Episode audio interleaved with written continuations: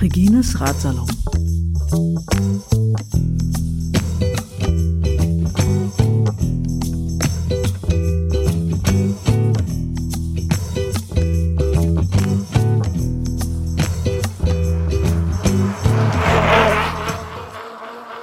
Der Ratsalon Folge Nummer 21, immer noch aus Leipzig.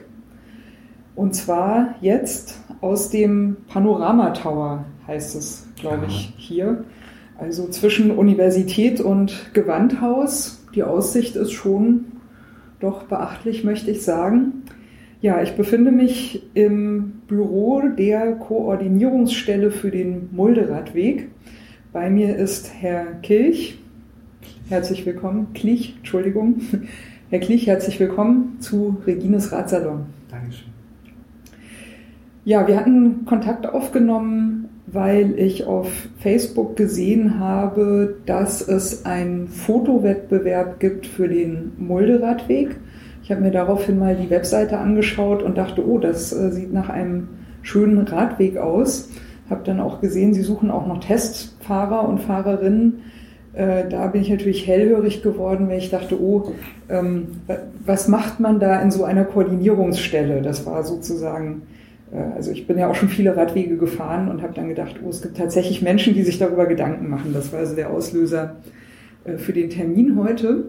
Und ich würde ganz gerne erstmal einsteigen äh, mit einer Vorstellung. Also was ist der Mulderadweg überhaupt? Den gibt es, glaube ich, schon seit einiger Zeit. Was machen Sie in der Koordinierungsstelle?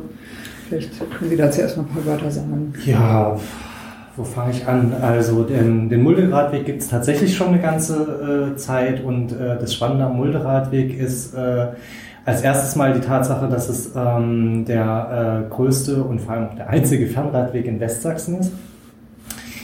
Ähm, äh, der Mulderadweg hat ein Wegenetz von so ziemlich genau 400 Kilometern. Und was am Mulderadweg auch noch sehr spannend ist, ist, äh, dass es eben nicht ein äh, linearer äh, Radweg ist, äh, der sich äh, an einem einzigen Fluss lang bewegt, wie das jetzt ja beispielsweise bei der Elbe äh, der Fall ist, sondern dass der Mulderadweg eigentlich aus drei Teilen besteht. Denn die Mulde hat nicht nur eine, sondern zwei Quellen. Also wir haben eine Quelle im Vogtland bei Schöneck äh, das ist äh, der Beginn der Zwickauer Mulde. Das ist ein Wegenetz von ungefähr 160 Kilometern. Äh, auf der anderen Seite weiter östlich im tschechischen Moldava. Das ist ungefähr 10 Kilometer hinter der tschechischen Grenze. Mhm. Ähm, startet die Freiberger Mulde und die äh, fließt dann durch das böhmische Erzgebirge ähm, bis äh, die beiden Muldearme äh, südlich von Leipzig bei äh, Kolditz zusammentreffen um dann als vereinigte Mulde weiter zu fließen und dann schließlich nach weiteren 120 Kilometern bei Dessau in die Elbe zu münden. Das ja. ist im Prinzip erstmal die Mulde, der Fernradweg Mulde, genau. Und der Radweg äh, verläuft äh, zu äh, weiten Teilen äh, entweder direkt am Fluss oder zumindest in dessen Nähe. Also, also man kann ihn auf jeden Fall zweimal fahren, mindestens. Wenn Sie möchten, sogar dreimal oder, oder okay. sogar sechsmal. Wenn Sie in die eine Richtung fahren und dann nochmal in die andere. Stimmt, das kann man auch mitnehmen. Genau. Ja, äh, Mulde hat bei mir natürlich äh, sofort erstmal geklingelt von dieser großen Flut. Äh, weiß, wann war die eigentlich nochmal? 2000? 2004? 2004. Es gab verschiedene Fluten. Die letzte oh, ja, große äh, war 2013 tatsächlich, also erst okay. drei Jahre her. Ja. Äh, da ist, äh, in, also ist, die, ist die Mulde über ihre äh, Ufer getreten. Das hat auch viel damit zu tun, äh, dass äh, die Mulde früher natürlich auch für die Industrie, gerade für, im, im, Bereich Erzgebirge, für industrielle Zwecke genutzt wurde.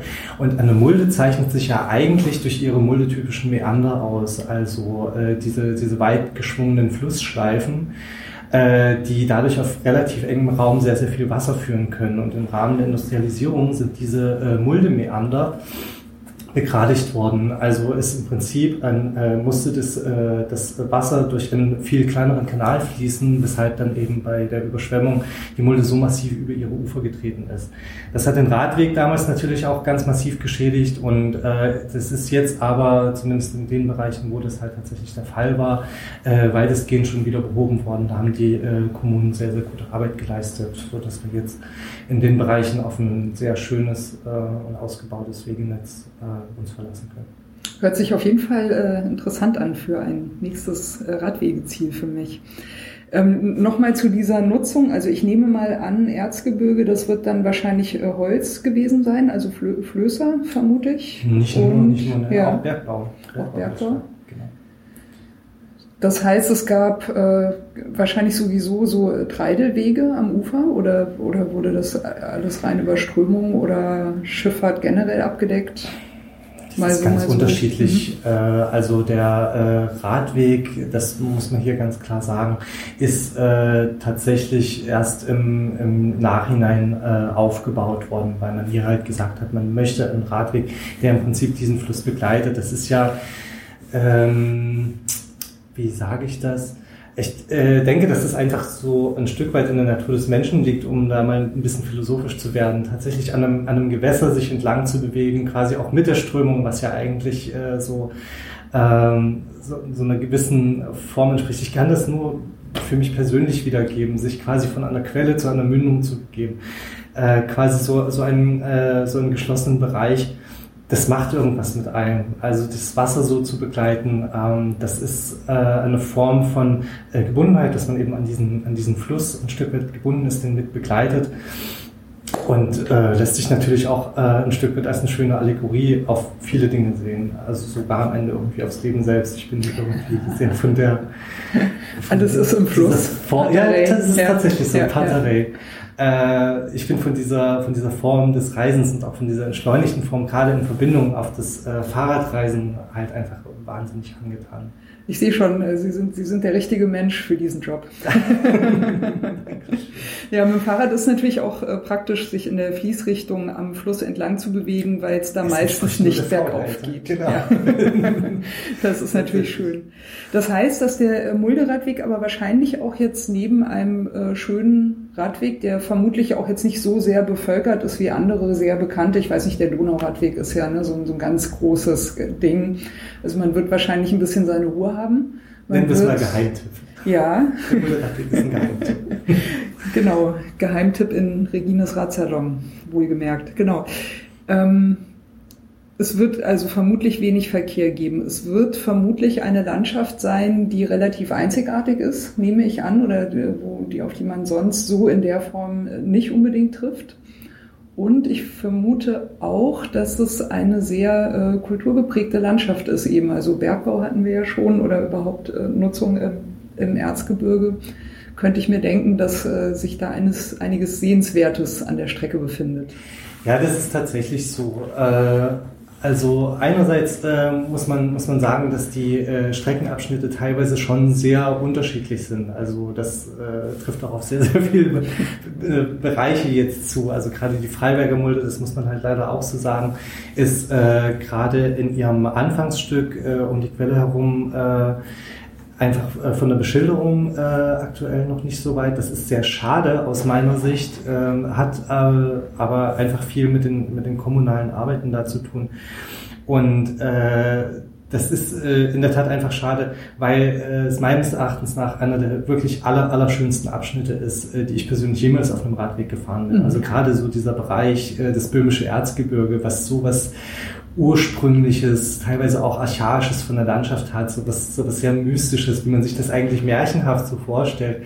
Ähm, grau verhangene Wolkendecken vor riesigen Weiden und Nadelwäldern, aus denen sich so bizarre Felsformationen emportürmen. Das, äh, das macht schon was mit einem. Also das ist, ähm, das ist schon ein sehr erhebender Anblick. Ja, darüber hinaus ähm, ist es einfach so, äh, Jetzt habe ich ein bisschen Faden verloren. Ja, die, äh, wir waren äh, die Kulturlandschaft und die unterschiedlichen äh, Stimmung entlang des Weges. Sie das sind mit der, richtigen Weg. Genau, nee, alles, alles korrekt, genau. Nee, Sie sind eingestiegen mit der Freiberger Mulde, genau, mit genau. dem böhmischen Stück und vermutlich gibt's da noch äh, andere abwechslungsreiche ja, Landstriche also dazwischen. Die, äh, die Zwickauer Mulde ähm, ist äh, tatsächlich geprägt durch äh, stärkere äh, Anstiege und Abfahrten. Äh, präsentiert sich insgesamt äh, ein Stück wildromantischer. Ähm, da bin ich äh, persönlich, muss ich ganz ehrlich sagen, äh, noch nicht alles komplett abgefahren, aber hier sind eben vor allem so die, äh, die ersten beiden großen Abschnitte halt ab der Quelle in Schönex sehr, sehr interessant, äh, bis dann eigentlich äh, zur viertgrößten sächsischen Stadt nach Zwickau. Äh, da wechseln sich eben so diese, diese Auf- und Abfahrten mit wunderschön langgestreckten äh, Zügen ab und schließlich haben wir noch die Vereinigte Mulde, die äh, aus unserer Sicht bisher mit am besten ausgebaut ist, wo es dann eben doch sehr eben wird, immer schön am Fluss entlang, teilweise äh, im nördlichen Bereich, ähm, am Länderübertritt zwischen äh, Sachsen und Sachsen-Anhalt durch ein, eine große Seenlandschaft, bis, die, bis die Mulde dann eben auf die Elbe trifft. Also die Unterschiede sind schon sehr signifikant. Das ist tatsächlich so. Äh, Nochmal Stichwort Beschaffenheit. Ähm, Sie hatten die Beschilderung schon erwähnt, die bei, von der, am Anfang von der Freiberger, ja. von dem Freiberger Stück nicht ganz so gut ist. Ich vermute, es liegt auch daran, dass es in Tschechien dieses kleine Stück liegt. Nein, ich meine tatsächlich den, äh, den Abschnitt auf der deutschen Seite. Mhm, okay. Genau. Ähm, wie, also mal abgesehen von der Beschilderung, wie ist es, wie ist denn die Wegbeschaffenheit? Ist das äh, alles durchweg asphaltiert oder sind da auch so ein paar Waldwege dazwischen? Oder äh, würden Sie es eher für Rennrad empfehlen oder eher für Tourenrad oder? Das ist ganz unterschiedlich. Mhm. Also der Mulderadweg ist zurzeit noch in einem äh, relativ frühen Stadium des Ausbaus. Äh, es gibt äh, weite Strecken, äh, die man problemlos mit dem Rennrad fahren kann. Also hierfür würde ich zum Beispiel äh, vor allem an der Verein, äh, Vereinigten Mulde den Abschnitt zwischen Grimma und Wurzen empfehlen. Das ist wunderbar. Da wird die Strecke jetzt im kommenden Jahr umgelegt auf die äh, rechts, auf die rechte Mulde-Seite zwischen Grimma und Wurzen hat man hier 20 Kilometer schnurgeraden Asphalt auf einer ehemaligen Bahntrasse mitten durch den Wald, direkt am Fluss lang. Es ist wunderschön da. Wohingegen eben die äh, Strecken gerade im Erzgebirge und im Vogtland eben äh, doch eher was für, für Tourenradler, wenn nicht sogar für Mountainbiker sind. Also man kann es mit dem Tourenrad äh, ohne Probleme erfahren. Äh, mit dem Rennrad würde ich es dort äh, aber nicht unbedingt empfehlen. Auch ist es eher was für Gruppen mit Erwachsenen äh, als für, für kleine Kinder, weil wir dort tatsächlich noch Abschnitte haben, äh, die halt eben äh, auf der Straße lang führen. Mhm. Verstehe. Ja. Ist da noch irgendwie eine Asphaltierung geplant oder ein größerer Ausbau oder wird das voraussichtlich so bleiben? Es ist sehr unterschiedlich. Mhm. Äh, also äh, das ist ähm, mit vielen Sachen so bei einem Projekt von dieser Größenordnung, äh, das ist, um auf die Frage ganz am Anfang vielleicht auch noch mal kurz einzugehen, ja auch ein zentrales Anliegen der Koordinierungsstelle. Die Koordinierungsstelle ist einfach geschaffen worden, weil wir in Deutschland einen, gewisser, in gewissem Sinne einen Föderalismus haben, der sich an manchen Stellen einfach selbst behindert. Das ist zum Beispiel bei einem Projekt in dieser Größenordnung so. Also wir haben Teile des Mulderadwegs, der eben nicht mal in Deutschland verläuft. Wir haben Teile, die in Sachsen verlaufen. Wir haben Teile, die in Sachsen-Anhalt verlaufen. Und äh, um hier eine übergeordnete Zusammenarbeit zu schaffen und auch eine moderierende Stelle, die quasi eine gewisse Form der Kommunikation nimmt und die Akteure zusammen an einen Tisch bringt und im Prinzip diese übergeordnete Bedeutung des Projekts auch vermittelt, dafür ist die Koordinierungsstelle zuständig.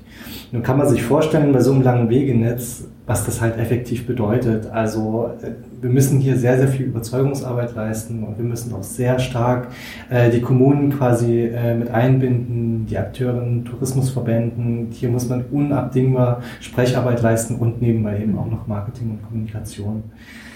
Vor dem Hintergrund ist es so, ähm, wir versuchen äh, uns daran und sind sehr, sehr bemüht, äh, in diesen äh, Prozessen tatsächlich mit einzuwirken, müssen aber halt eben oftmals äh, auch einfach einsehen, dass hier äh, größere politische Zusammenhänge sind. Also wenn wir auf einen Bürgermeister stoßen, der beispielsweise partout nicht für den Ausbau von Radwegen äh, plädiert, dann sind das Sachen, da muss man dann einfach ein bisschen Zeit vergehen lassen mhm. und sein Glück dann vielleicht später noch mal ein bisschen versuchen und sich in der Zwischenzeit auf andere Aspekte stützen. Die Koordinierungsstelle ist äh, eine Abteilung von der äh, Leipzig Tourismus Marketing. Habe ich das richtig verstanden? Oder wie, äh, also, wie ist sie eingebettet? Äh, eingebettet ist äh, ist sie folgendermaßen, äh, dass äh, die Koordinierungsstelle quasi ein Komportement äh, der Abteilung Region Leipzig mhm. in der Leipzig Tourismus und Marketing GmbH ist. Das hat einfach was damit zu tun, dass hier gewissermaßen, um das mal so schön auf Neudeutsch zu sagen, die Manpower quasi dahinter steht in einem Unternehmen, äh, das sich in der äh, Nähe zum Mulderadweg befindet und äh, es gehen ja auch einige Teile des Mulderadwegs quasi durch die Region Leipzig. Geschaffen wurde das Ganze oder möglich gemacht, aber durch das SMWA, also durch das äh, Staatsministerium für Wirtschaft und Aufbau äh, des Freistaates Sachsen. Mhm. Und die Koordinierungsstelle gibt es jetzt seit wann?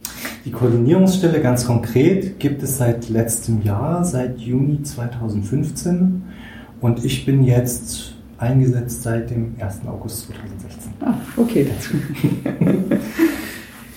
ja, ich nehme an, dass es bei der Koordinierungsstelle nicht nur darum geht, den, den Radweg quasi überhaupt möglich zu machen, also dass er als Gesamtradweg existieren kann, Beschilderung, Beschaffenheit und so weiter, äh, sondern und auch, naja, das, das Moderieren ne, von den unterschiedlichen, was ist das eigentlich so an, reiner Interesse, Stakeholder würde man wahrscheinlich sagen, ne, wer da überall so Gemeinden, Anwohner. Das sind nicht. mehr, als man, äh, ja. als man denkt. Also da gehören äh, tatsächlich, wie gesagt, auch noch Tourismusverbände äh, mit dazu. Es sind die Kommunen, es sind natürlich äh, auch private Akteure wie, wie Gastronomen, Übernachtungsbetriebe, äh, Betreiber von Sehenswürdigkeiten. Also es ist eine sehr, sehr große, äh, eigentlich fast unüberschaubare Menge.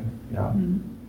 Plus, ich könnte mir vorstellen, dass die andere Seite ja auch bedient werden will, nämlich das Bekanntmachen, also dass es den Mulderadweg überhaupt äh, gibt. Und das wird ja wahrscheinlich das, äh, das große Pfund sein, wenn man da so einen Bürgermeister hat, der nicht so begeistert ist, dem man dann vielleicht versucht, so ein bisschen schmackhaft zu machen, dass er ja doch da was tun kann für seinen Gastronomen oder dass man mal mit dem einen oder anderen vielleicht, weiß ich nicht, Pensions- oder Hotelbesitzer spricht oder Gaststättenbetreiber, der dann vielleicht auch mal zu seinem Bürgermeister geht und sagt, sag mal, warum geht denn das hier nicht voran? Ich nehme an, dass da solche Prozesse stattfinden in den Pausen, während man nicht mit den Menschen spricht.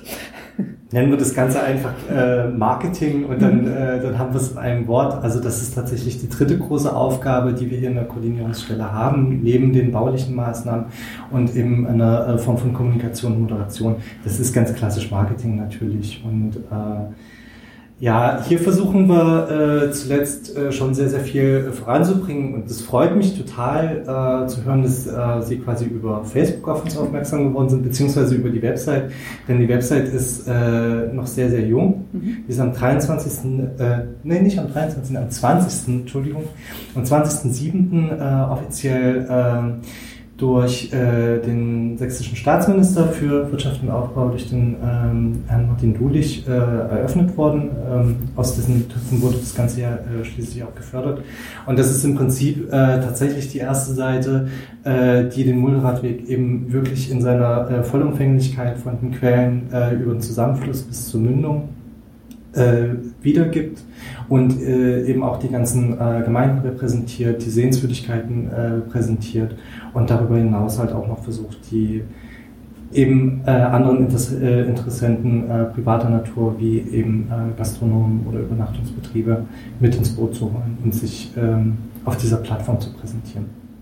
Haben Sie so eine, haben Sie da Zahlen drüber, wie viele Leute den Mulderadweg ungefähr fahren? Genau wahrscheinlich nicht, weil man weiß ja nie genau, ne, wer, wer sich da also auf den Weg macht, aber so eine, eine ungefähre Nutzung gibt es da schon da gibt es ungefähr Zahlen. Also äh, wir haben vor kurzem äh, eine Zählung äh, angefangen. Äh, wir sind äh, derzeit dabei, also äh, an der Freiberger Mulde in Döbeln wurde an einem Wochenende gezählt, da sind wir auf 140 Fahrer gekommen. Mhm. an der Vereinigten Mulde waren es an einem Wochenendtag 250. Fürs kommende Wochenende ist eine Zählung in Rochlitz in der Zwickauer Mulde angesetzt und ich denke, dass die Zahl dort irgendwo dazwischen liegen wird. Mhm. Kann man, kann man daraus so, so eine jährliche Zahl irgendwie ableiten oder hochrechnen? Schwierig wahrscheinlich, weil es ja Ferienzeit schwer. ist, ja. Ja, tatsächlich. Aber, mhm. das liegt einerseits äh, eben daran, wann Ferienzeit ist. Äh, wir müssen halt auch immer äh, ein Stück weit mitberechnen, dass äh, die reine Rad-Tourismus-Saison sich ja ungefähr so von Mitte April bis Mitte Oktober bewegt. Und äh, was die ganze Sache aber spätestens unüber unübersichtlich macht, ist halt die Tatsache, dass wir es hier tatsächlich mit einem Radfernweg zu tun haben, mhm. Der ja nicht nur für touristische Zwecke genutzt äh, werden soll. Und das ist ein ganz, ganz wichtiges Anliegen, wie äh, ich persönlich finde, dass so ein Radfernweg ja durchaus auch als ein äh, sehr guter Ersatz, äh, vor allem im ländlichen Raum, für den ÖPNV herhalten kann. Für Pendler, die halt kurze Strecken überwinden müssen. Ob die das jetzt und in welchem Maß die das äh, jetzt auch in den äh, Wintermonaten machen, das weiß man nicht. Das weiß man nicht und das äh, gilt es aber, äh, denke ich, auch herauszufinden. Ich denke, dass das relativ wichtig ist.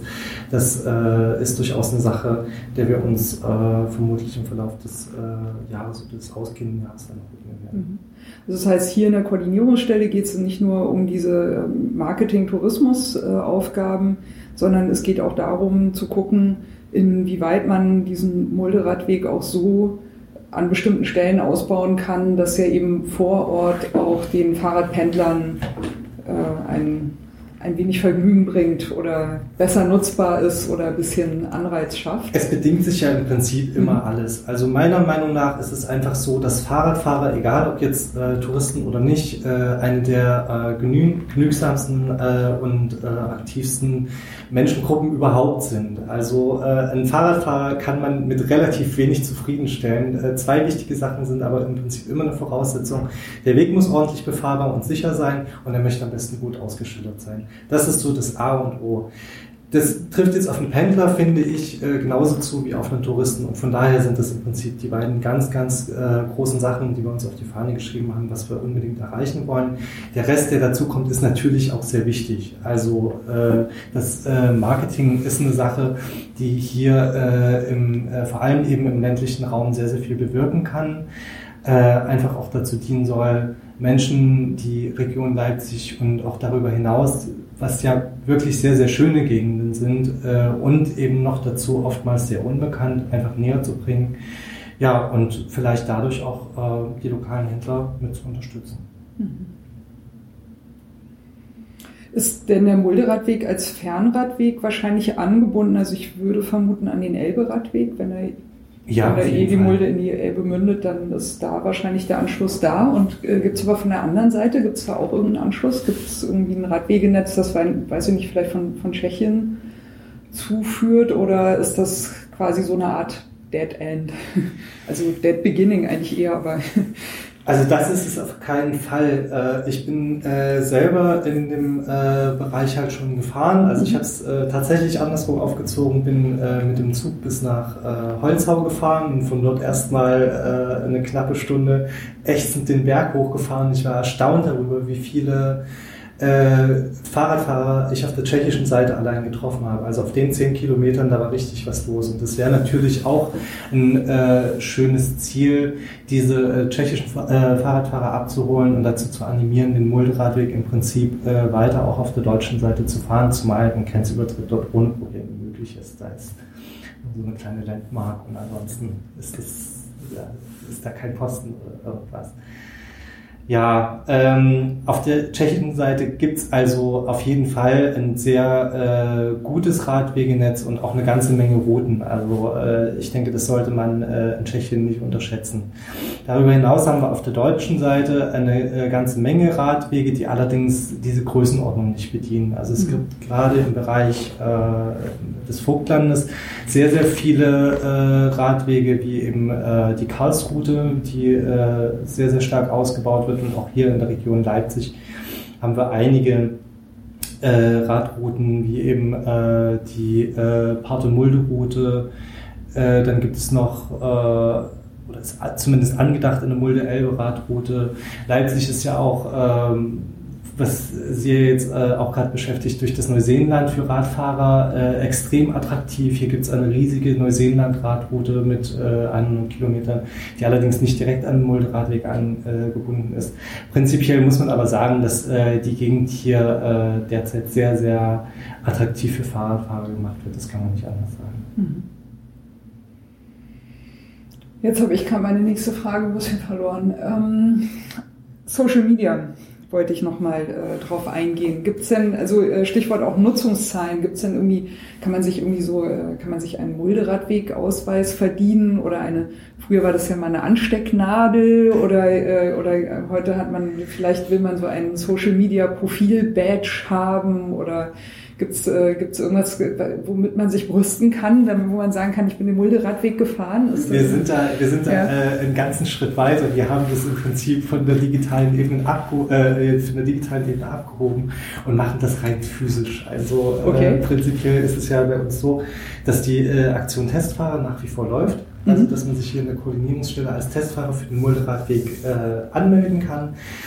Ähm, jeder Testfahrer bekommt von uns äh, von vornherein erstmal äh, einen äh, Radführer äh, für den Mulderadweg in, in, einer aktualisierten Ausgabe gesponsert und dazu äh, einen Mulderadweg äh, Regenponcho pro Fahrer. parallel werden dann Testbögen zugesandt, die bitte ausgefüllt an uns zurückgesandt werden müssen und bei Erhalt der Testbögen erhalten die Testfahrer ihr persönliches Mulderadweg Sportshirt. Amazing. das kann ich jetzt nicht überzeugen. ja, ich habe gerade überlegt, wie viele T-Shirts ich schon habe von irgendwelchen äh, Events oder so. Aber ähm, wenn es ein schönes Shirt ist, dann äh, ist, es, ist, es auf jeden Fall. Genau. ja, ähm, die Testfahrer suchen sie aber wahrscheinlich, also im Moment habe ich gesehen auf der Webseite, ist das eine Sache, die so permanent läuft, wo sie sagen, das lassen wir einfach immer mitlaufen oder ist das zeitlich begrenzt? Das Irgendwann wissen Sie ja wahrscheinlich alles, was es äh, zu testen gibt. Und ja und ja. nein. Äh, also zeitlich begrenzt haben wir es jetzt in diesem Jahr im Prinzip erstmal bis zum offiziellen Ende der Fahrradsaison gegen Mitte Oktober.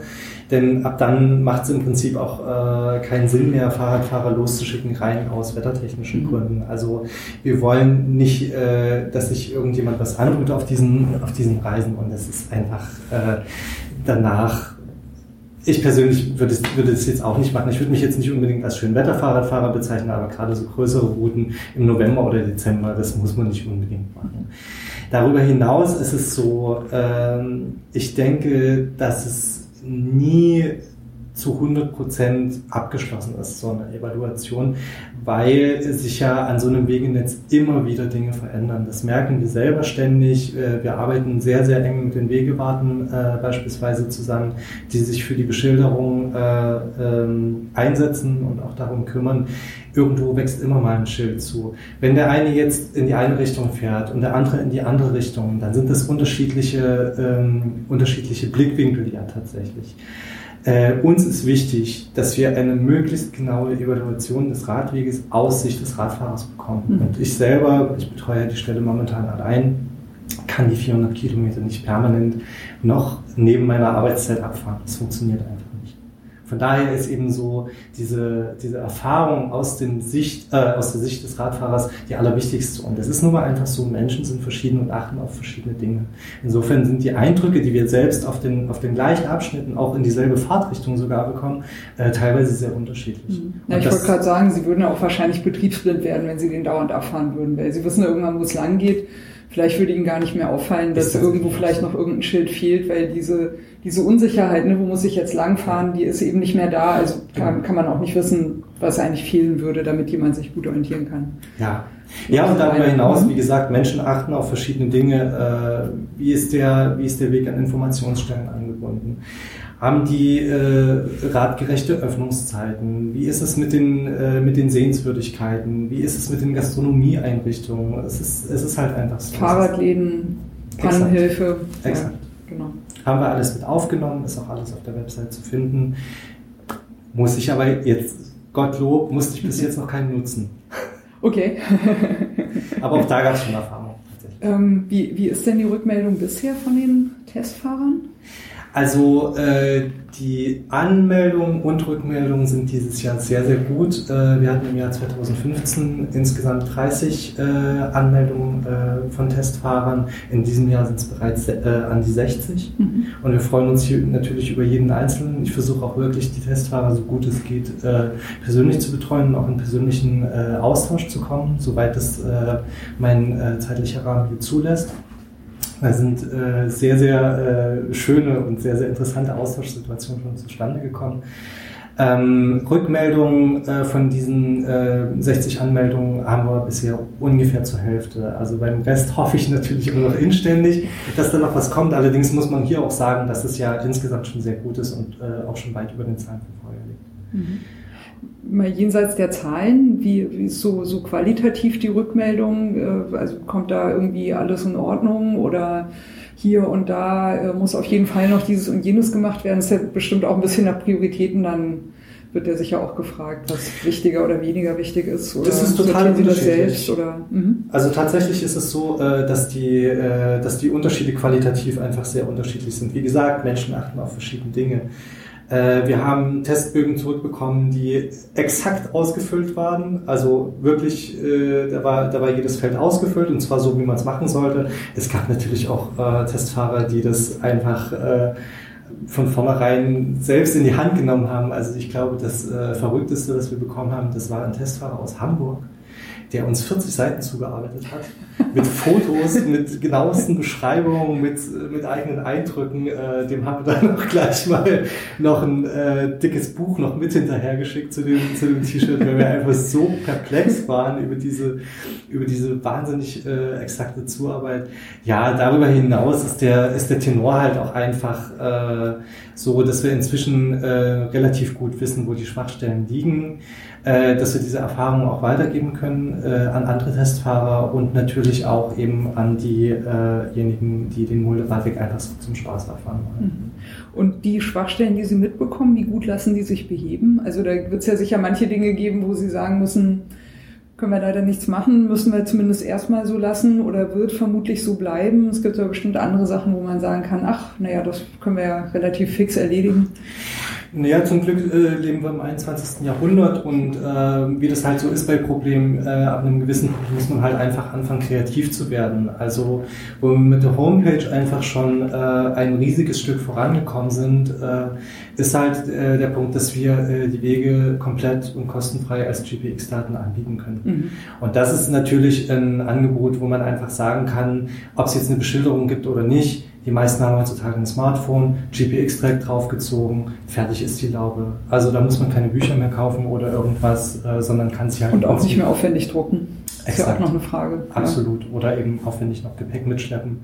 Ähm, das funktioniert im Prinzip einfach gut. Also das ist zum Beispiel so ein Punkt, wo wir einfach sagen können, äh, wir sind uns durchaus darüber bewusst, äh, dass es gewisse Bereiche gibt, in denen die Beschilderung äh, momentan noch suboptimal ist.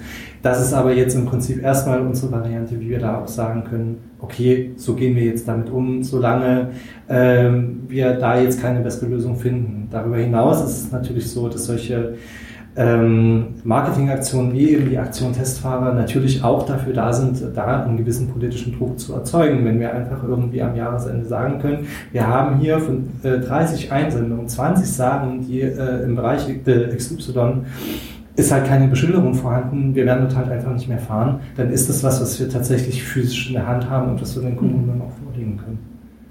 Von, äh, von den GPX-Dateien müsste es ja eigentlich auch Download-Statistiken geben. Das sollte ja äh, theoretisch auch ein bisschen was aussagen über die Anzahl der, der Fahrer. Das gibt es, also äh, das wird ja im Prinzip im äh, Internet äh, mit äh, den zugehörigen Karten präsentiert. Das letzte Mal, als ich geschaut habe, das müsste letzte Woche gewesen sein, äh, war es so, also zumindest kann ich das jetzt nur auf die äh, Kartenanzeigen umlegen. Ähm, da herrschte so ein, ungefähr ein Gleichgewicht, äh, dass wir pro Moldarm hier von über 3000 Anzeigen äh, ausgehen können und das innerhalb von einem Monat. Ja, Ferienzeit wahrscheinlich. Ja. Nehme ich mal an, noch, noch, noch schnell irgendwo in die Umgegend fahren und äh, einen schönen Radweg ja. mitnehmen. Ja. ja. Ähm, es lohnt sich wahrscheinlich, die GPX-Dateien immer wieder direkt von Ihnen von der Webseite zu ziehen, wenn ja. man da fahren möchte, weil ich vermute, dass Sie die auch immer sehr aktuell halten werden. Absolut. Wie ich vorhin schon erwähnt habe, ist es einfach so, dass wir hier mit den, äh, mit den Wegewarten in einem ganz, ganz engen Austausch stehen. Also das haben wir äh, Gott sei Dank inzwischen glücklicherweise geschafft, äh, dass wir hier einfach sagen können, okay, wenn wir es schon nicht schaffen, die ganze Zeit persönlich am Weg unterwegs zu sein, so bekommen wir aber zumindest die Zuarbeiten von den Wegewarten, die uns eben über äh, Umleitungen äh, und ähnliches informieren. Hierüber gibt es übrigens auch eine eigene Sektion auf der mhm. Website. Äh, es gibt äh, tatsächlich ähm, einen eigenen Reiter, wo man sich die äh, aktuellen Baumaßnahmen und so weiter äh, im Prinzip tagesgenau anschauen kann. das wird auch permanent aktualisiert, beziehungsweise werden die Baustellen dann wieder rausgenommen. Das versuche ich jede Woche abzugleichen. Mhm. Ich, also ich muss sagen, so, äh, also von der Website habe ich es schon erahnt, deswegen habe ich mich ja auch bei Ihnen gemeldet, aber auch was Sie jetzt erzählen, äh, ich würde mir tatsächlich wünschen, dass es mehr solche Koordinierungsstellen für äh, Fahrradwege gäbe. Ich möchte insbesondere mal den Radweg auf Usedom, also den Usedom-Radweg hier äh, nicht unerwähnt lassen, der für mich als ein absolutes Negativbeispiel überhaupt irgendeines Fahrradweges äh, äh, ganz ein, eine quasi Leuchtturmfunktion hat. Ich habe wirklich das kaum für möglich gehalten, dass es in Deutschland, also Deutschland ist ja wirklich bekannt für Korrektheit, für behördliche Regelungen. Wenn ne, es dann Sachen erstmal gibt, dann werden sie ja in der Regel auch wirklich sehr, sehr gut äh, durchgesetzt. Und dieser Usedom-Radweg ist einfach nur äh, fürchterlich. Also, Inwiefern? Man steht also zum Beispiel plötzlich mitten auf einer Kuhweide ne? und dann gibt es keinen Weg mehr zurück. Ja, also der, äh, so ne, von den Ausschilderungen her. Dann äh, zwischendurch ist es einfach totaler Sandweg, was ich jetzt per se nicht so schlimm finde, aber ich, ich habe auch nirgends Info darüber gefunden. Also an welchen Stellen ist sozusagen welche Wegbeschaffenheit. Äh, ich habe, also mein Eindruck war, da hat man einfach irgendwelche also wahrscheinlich saßen da irgendwann mal irgendwelche Leute, wie gesagt, das ist meine persönliche Interpretation, ja, ich habe da keinerlei Fakten an der, äh, an der Hand. Das muss ich als Disclaimer natürlich korrekterweise vorwegschicken. Aber mein Eindruck war genau der, irgendwann saßen da mal irgendwelche Leute zusammen und haben gesagt, naja, hier, da gibt's doch jetzt einen EU-Top für, für Radwege, da müssen wir mal was abgreifen. Naja, aber dann haben wir damit ja auch Aufwand und das müssen wir dann auch irgendwie alles machen. Und äh, dann fahren die Leute hier nur mit dem Fahrrad rum und das äh, wollen wir aber vielleicht auch eigentlich gar nicht so wirklich haben, weil die fahren ja dann überall hin und sind ja auch eigentlich nur lästig auf den Straßen. Naja, wir können ja einfach mal ein paar Schilder hinmachen und wir sagen einfach, es gibt den Usedom-Radweg und dann können wir die Gelder mitnehmen und dann müssen wir uns ja auch nicht mehr drum kümmern. Ne? So, ein, so ein Eindruck hat das auf mich gemacht. Ich weiß nicht, wie es wirklich war. Ich will jetzt auch den Menschen äh, dort nicht... Äh, nicht Unrecht hinterher äh, sprechen oder das nicht, nicht irgendwie madig machen, aber also äh, einer der schlimmsten Radwege, die ich bislang in meinem, weiß ich nicht, äh, 30-jährigen Fahrradfahrerinnenleben überhaupt äh, erlebt habe. Wir wirklich nicht schön. Ich vielleicht äh, kann man mal ein bisschen sächsische Nachhilfe geben für für Usedom, damit die das irgendwie ein bisschen besser schaffen. Aber äh, das nur mal so als äh, kleiner Hintergrund auch von von den ähm, vom Erleben der Fahrradinfrastruktur in Deutschland, die kann offensichtlich sehr, sehr unterschiedlich sein.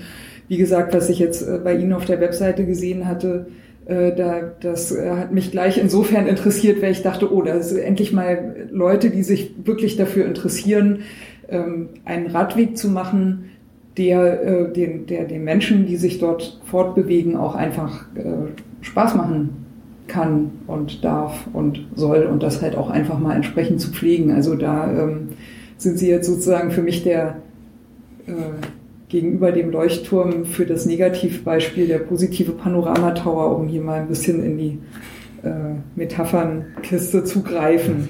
So, damit soll aber die Metapher auch mal äh, genügend ausgereizt sein.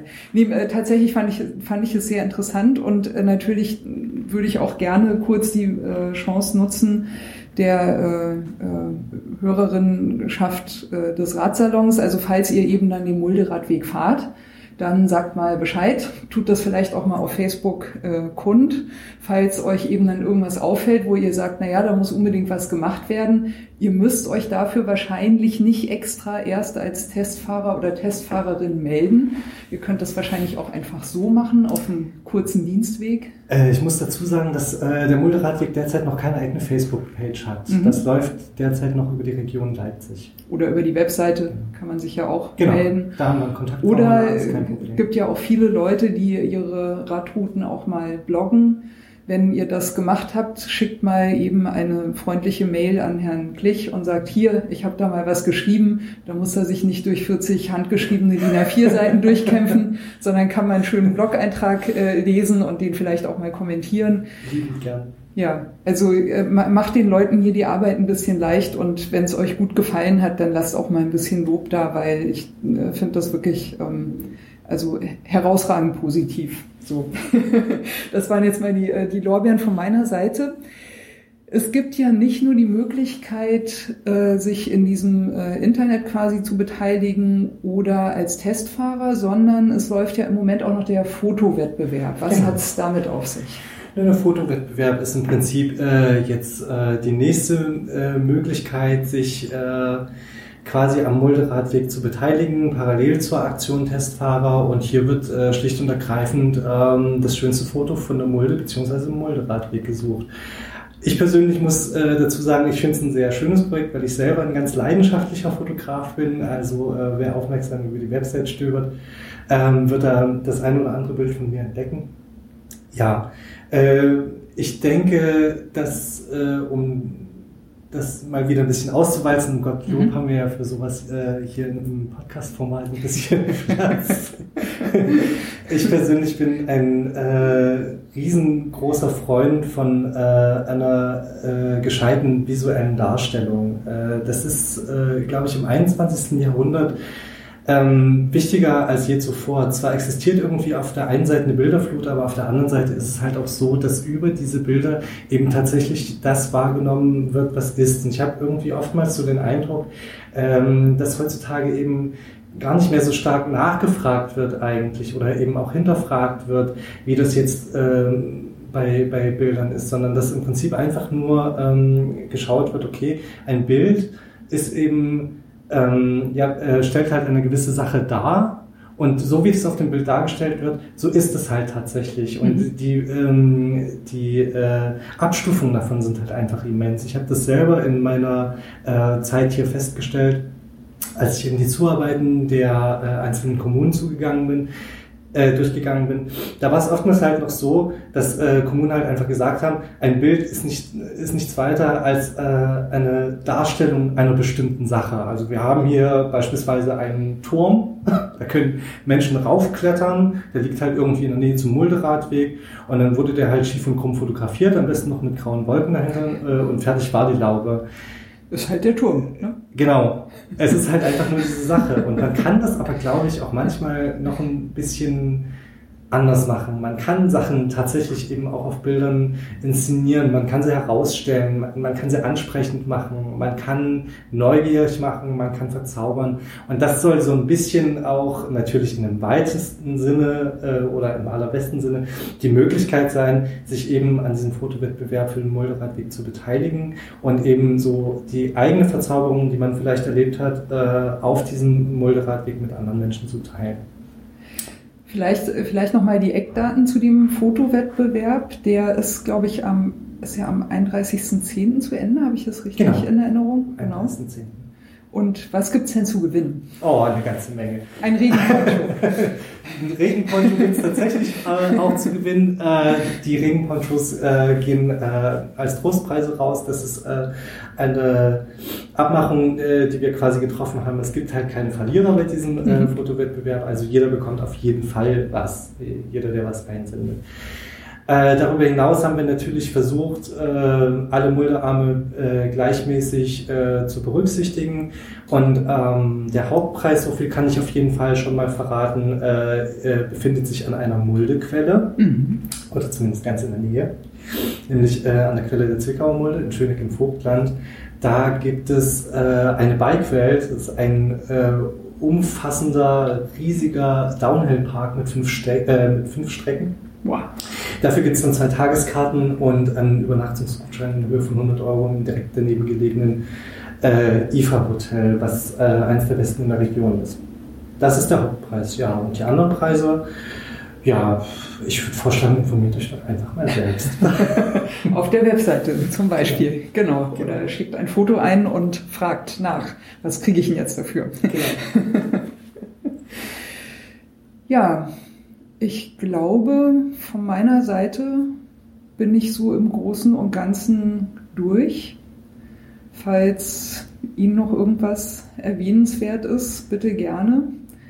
Puh, äh, vielen Dank auf jeden Fall für die Zeit, vielen Dank für die Unterstützung. Äh, das ehrt mich tatsächlich sehr. Also es ist das erste Mal, dass ich eine Anfrage von einem Podcast bekommen habe, auch wenn man so im Tagesgeschäft natürlich die ein oder andere Interviewanfrage äh, beantworten muss. Ähm, ich finde es tatsächlich sehr schön, weil es ein sehr, sehr offenes und ein sehr äh, freies Format ist und damit, glaube ich, einfach auch perfekt zum, zum Fahrradfahren passt.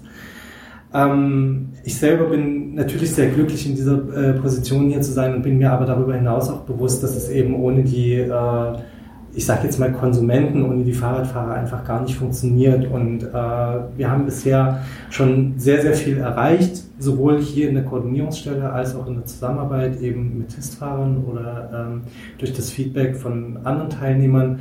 Und ich will euch einfach ähm, dazu ermutigen, nicht nur jetzt für den Müllradweg, sondern ganz generell, wenn ihr irgendwo Kritik habt, meldet euch bei euren zuständigen Behörden, ähm, meldet euch bei den äh, jeweiligen Ämtern, macht euch stark für eure Radwege. Das ist äh, absolut unabdingbar. Ja. Ich wusste beim Usedom-Radweg gar nicht, wo ich da anfangen sollte. Ach, da gibt es sicherlich äh, Möglichkeiten. Also ich kann mir gut vorstellen, dass es da irgendeinen Wegebad gibt und am Ende fragt man da einfach auf der politischen Ebene mal an. Irgendjemand gibt es immer. Und wenn es der Tourismusverband ist, Tourismusverbände sind immer die besten Ansprechpartner. Ja, vielleicht sollte ich mal äh, den, was ist das, Mecklenburg-Vorpommern, glaube ich, ne? müsste ja, Usedom ja, dazugehören. Vielleicht sollte ich mal einen äh, Radsalon mit dem Tourismusverband Mecklenburg-Vorpommern machen und mal äh, hören, wie man da so die Situation mit den Radwegen so sieht. Ja. Aber naja, Mecklenburg-Vorpommern ist ja äh, trotz allem auch ein sehr, sehr schönes Fahrradfahrland, also wollte das jetzt nicht, äh, nicht schlecht machen. Und eigentlich äh, war, wollte ich auch gar nicht dieses wunderschöne äh, Schlusswort von Ihnen eben äh, jetzt nochmal ähm, relativieren. Also äh, ich habe mir schon fast überlegt, ob ich äh, nicht noch äh, meinen Urlaub hier in Leipzig ein wenig ausweite und ein Stück Mulderadweg mitnehme. Das äh, muss ich aber, glaube ich, auf ein anderes Mal verschieben und ich weiß auch nicht, ob ich es noch schaffen werde, äh, das rechtzeitig zum Ende des Fotowettbewerbs äh, hinzubekommen. Schade. sehr, sehr schade. Ja, aber dafür habe ich jetzt den Podcast gemacht und äh, ich hoffe, dass äh, ich, wir den einen oder anderen, die, die einen oder den anderen neugierig machen konnten, den Mulderadweg mal äh, zu testen. Für mich hört sich das alles sehr, sehr verlockend an. Ich glaube, man sollte das äh, auf dem Schirm haben für einen schönen Fahrradurlaub. Ja, die Saison ist noch nicht zu Ende.